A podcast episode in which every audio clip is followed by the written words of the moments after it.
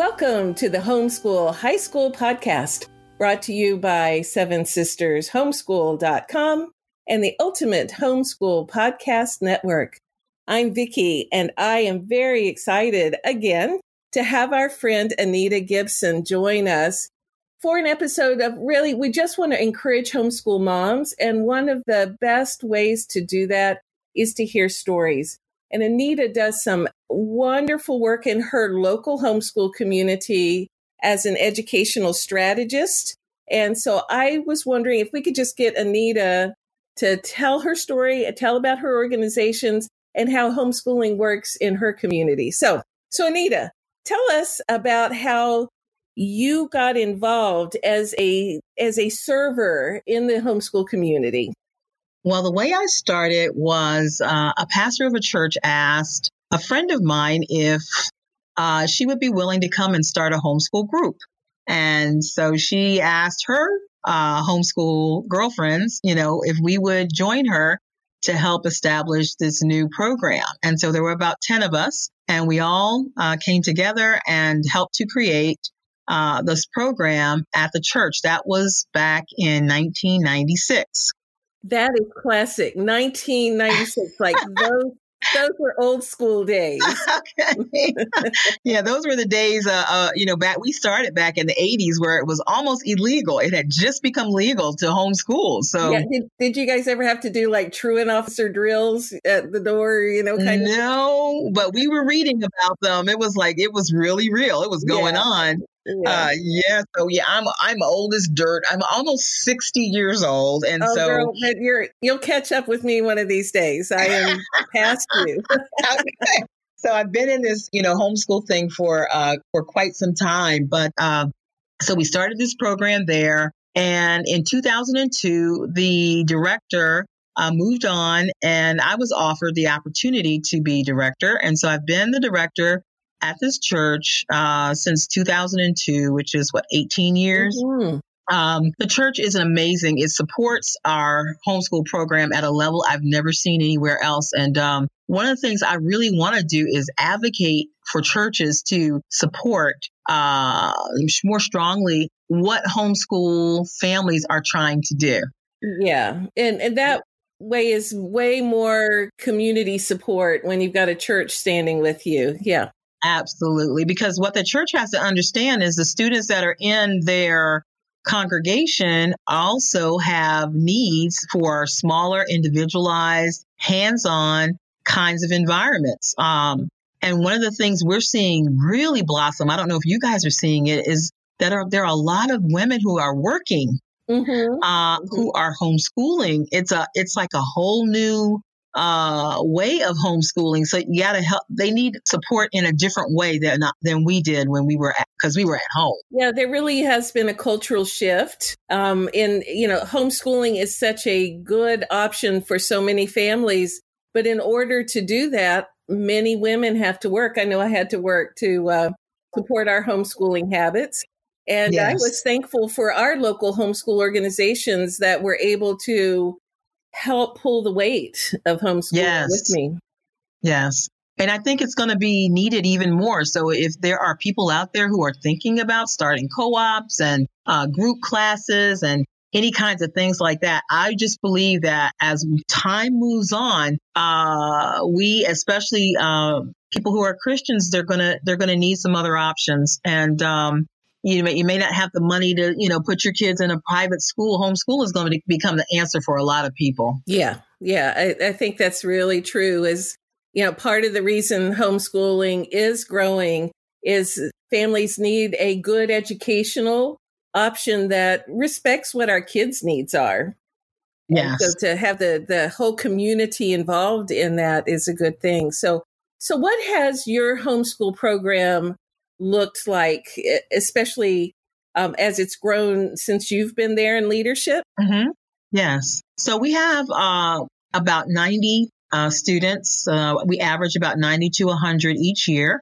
Uh, we offer classes in the core subjects for third through 12th grade. Uh, and usually by the time a student is in 11th or 12th grade, many times they're actually taking classes at the community college. Mm-hmm.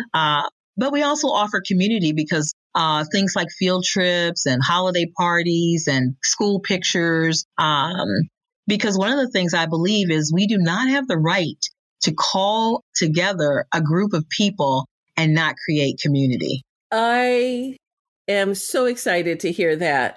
That we, we would talk with our local homeschool. We call it an umbrella school up in our area.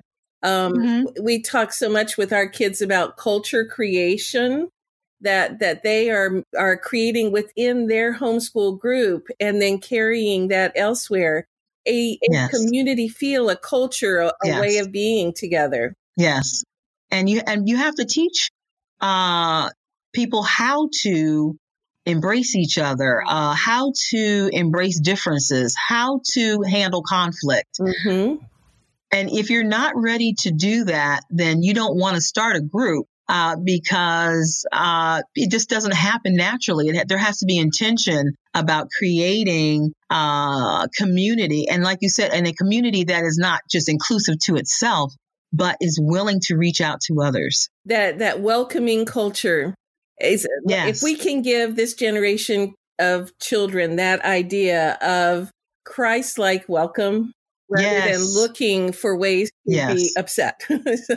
Exactly. You know, or taking automatically assuming someone something is different is bad. Yeah. Uh, and never taking the time to, you know, even get to know them. So, you know, we have a lot of parents and uh, we hire staff that are on site that keep eyes out on how mm-hmm. uh, students treat each other. Mm-hmm. And uh, we've created a student council. So if there are issues, the students uh, we're teaching them how to go before their peers and allow their peers to decide, okay, this is what you know you need to do, and and to watch over and hold hold these students accountable when they're doing something that does not uh, encourage or support our community in a positive way. So they're learning problem solving skills at the same time.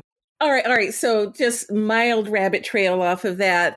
What are some some tangible ways? What are some practical ways you teach the the teens or the parents that are kind of keeping an eye out for things? What are some tips that you give them?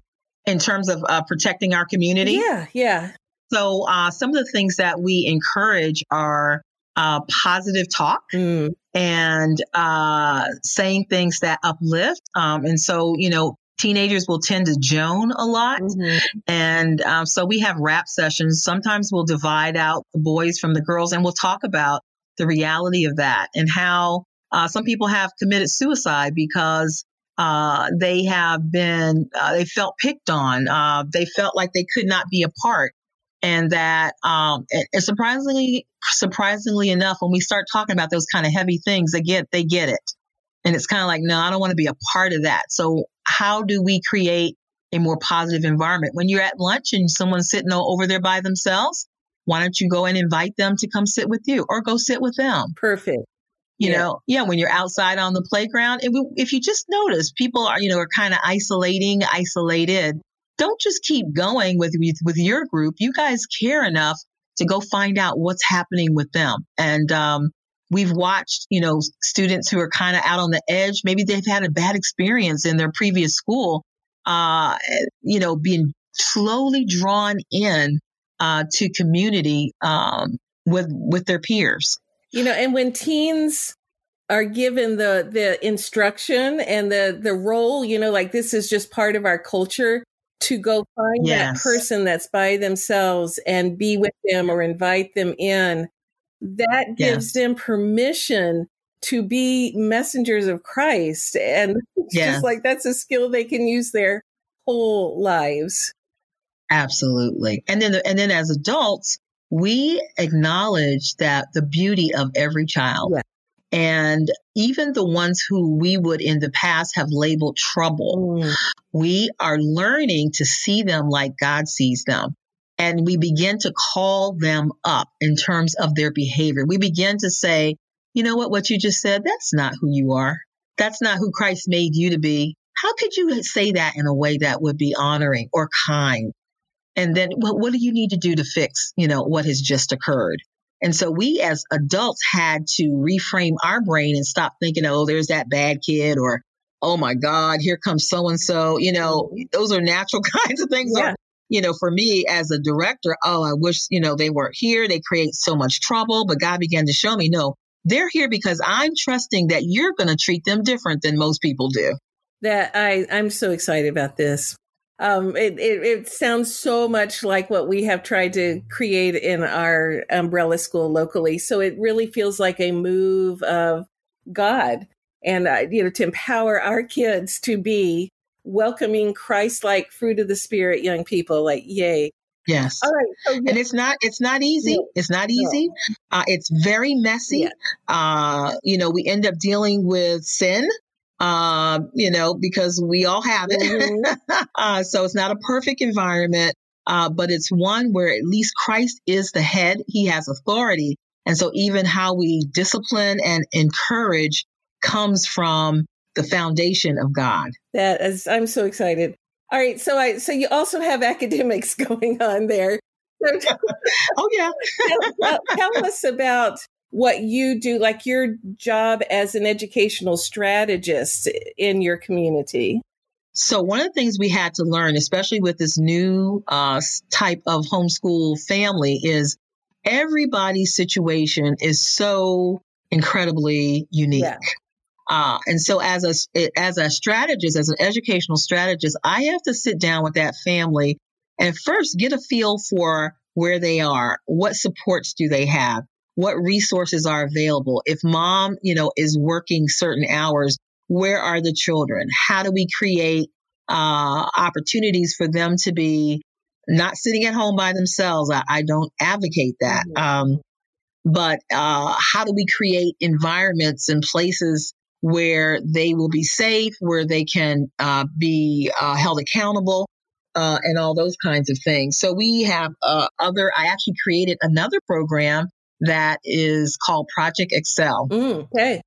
And that program uh, is a place for parents if you know you're working in the day where your child can come and have tutors that can give them additional support, help them get some of their work done, and then you still end up with, you know, maybe 25% of the work that needs to be done at home because I kept seeing these. I got tired of he- listening to moms crying on the phone because school, the traditional school was not working. Mm-hmm. Uh, and they knew that if they continued, they were going to lose their child. But, you know, they didn't, it's like, what other solution do we have? And so we have moms who are Uber drivers who actually assist with uh, taking students places and bringing them back home.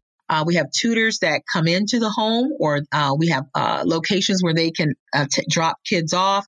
Uh, and so, uh, just lots of options for these unique families, sitting down with them, seeing what their children's past report cards look like, doing some assessments with them, because we've had students who've come in with great grades in, say, algebra. A or B. And then when we test them, we find out that they are not even able to do basic math.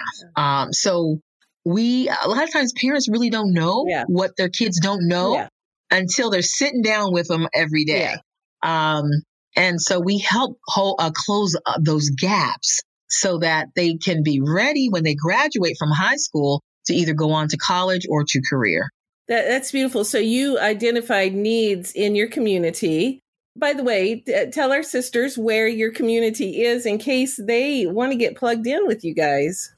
Absolutely. We are in Maryland. Uh, one of our sites is in Landover uh, at the First Baptist Church of Glenarden, and our other site is in Bowie, Maryland uh, at Grace Lutheran uh, Church. That is so cool. Yeah, I'm I'm in the little bit different corner of Maryland up near Delaware. Um, but we're in the oh, okay. That is really cool. yes. awesome. Um, okay. So academically, if you have a young person who is career bound, like he he's going to go into a trade or the military, how would you mm-hmm. how would you advise him to focus his academics? So in our state, uh, they have two diplomas. Uh, we offer actually in our program we offer a general diploma and a college prep diploma. Mm-hmm. So, someone who is sure that they are not going to go to college, um, they generally will do the general mm-hmm. uh, diploma track, which means um, it's le- less uh, math. Uh, they end up, pro- their last math usually ends up being like a business math or a consumer math. Um, they have, I think they only have to do two sciences instead of three. Uh, they don't have to do foreign language, whereas a college prep student has to do two years of the same language. Mm-hmm. And they only have to do maybe like two electives. So they can focus more in on the area that they're moving towards uh, in terms of trade or, like you said, the military and those kinds of things. So they they really put their energy into the strength of preparing for trade or military, and because we want to concentrate on our kids' strengths. Exactly. Yeah. And and I'm so glad you said that because I am so tired of people not saying it, but acting like if you don't go to college, you're a second class citizen. I, I thank you. It, it, yes, you know, like as if it's, there are second class citizens. Like if God called a person to be skilled in a trade, that is a gift. Right. That is not a class. Exactly. And do you know we're looking for carpenters now? I mean, what? they're struggling because no one is going into that field. If everybody goes to college and does that type of work, there will be things in our society that will be missing. Absolutely. Absolutely. I yeah, it, yes. it's, it's it's a clause for me. All right. But on the other hand, if you had a college bound kid in one of your programs, what would you mm-hmm. have them concentrating on? So for our college bound students, of course, they have things like uh, they, they get to the higher mass. um, usually like not, if not trigonometry, usually at least advanced uh, math. Uh, they are taking uh, Englishes for all four years. Many times by the time they get to 12th grade and they're going to college, they're already taking classes at the community college. Mm-hmm. Uh, they, they do language, two years of a language. Um, and they do at least three years of science. So they're taking things like biology, chemistry, and usually physics or a physical science. Um, they do multiple uh, electives. They have to do uh, health, uh, of course, PE. And because we're a Christian organization, um, what I didn't say with the general diploma is everyone does Bible every year. Yeah, and that's yeah the beauty of homeschooling and having an organization that's homeschooling is you you can slant the program in the way that's right for your community and to have that Bible focus and have kids yes. anchored that way yeah. not only in just going to church, but that's just part of their their life experience. That is a good life prep. It is, and we actually offer a Bible class where a pastor comes in and he does debates with them and challenges yeah. them about their faith because many of them are struggling. They're struggling with what do I believe and yeah. do I really believe, you know, uh, what my parents are teaching me. And I try to tell parents, don't freak out when your kids say that. Yeah. It's a part of the process. Yeah. In order for them to take on this faith as their own, they I, they have to begin asking those hard questions. So don't get nervous, like, oh my God, they don't believe. No, it's actually a sign that it they're trying to decide whether this is going to be their own. And the only way they can do that is they have to challenge it.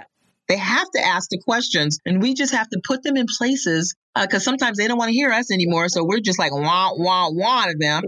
So we just have to put them in places where others can begin to talk to them in ways that they can hear. That is just so beautiful. So totally developmentally appropriate for the teens and such a good Absolutely. character development for us moms while they're going through that phase. Are you kidding me? Because some moms will be freaking out. Don't say you don't know if you believe in God. Oh my goodness. It's like you're going to get, you know, electrocuted or something. It's like, mom, they're being honest. Yeah. They just need uh, to go ahead and start digging in for themselves. So give them some tools.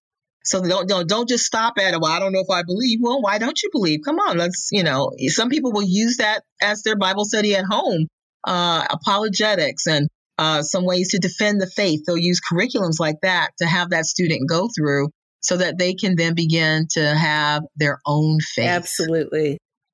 Absolutely beautiful. Okay, all right, Anita, I have to to wrap us up, but I just feel so excited and encouraged listening to you share about how you are serving your community. But I, before we do, I want to take a minute and have you talk just a few minutes about your book because I think everybody sure. should get a copy, and I'm going to put links in the show notes. Uh, but tell, tell about Starfinder.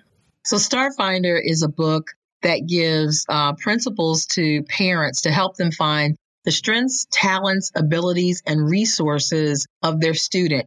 it helps parents to shift their perspective to see that every child is a star and then to begin to help that child to develop those uh, characteristics that make them a star.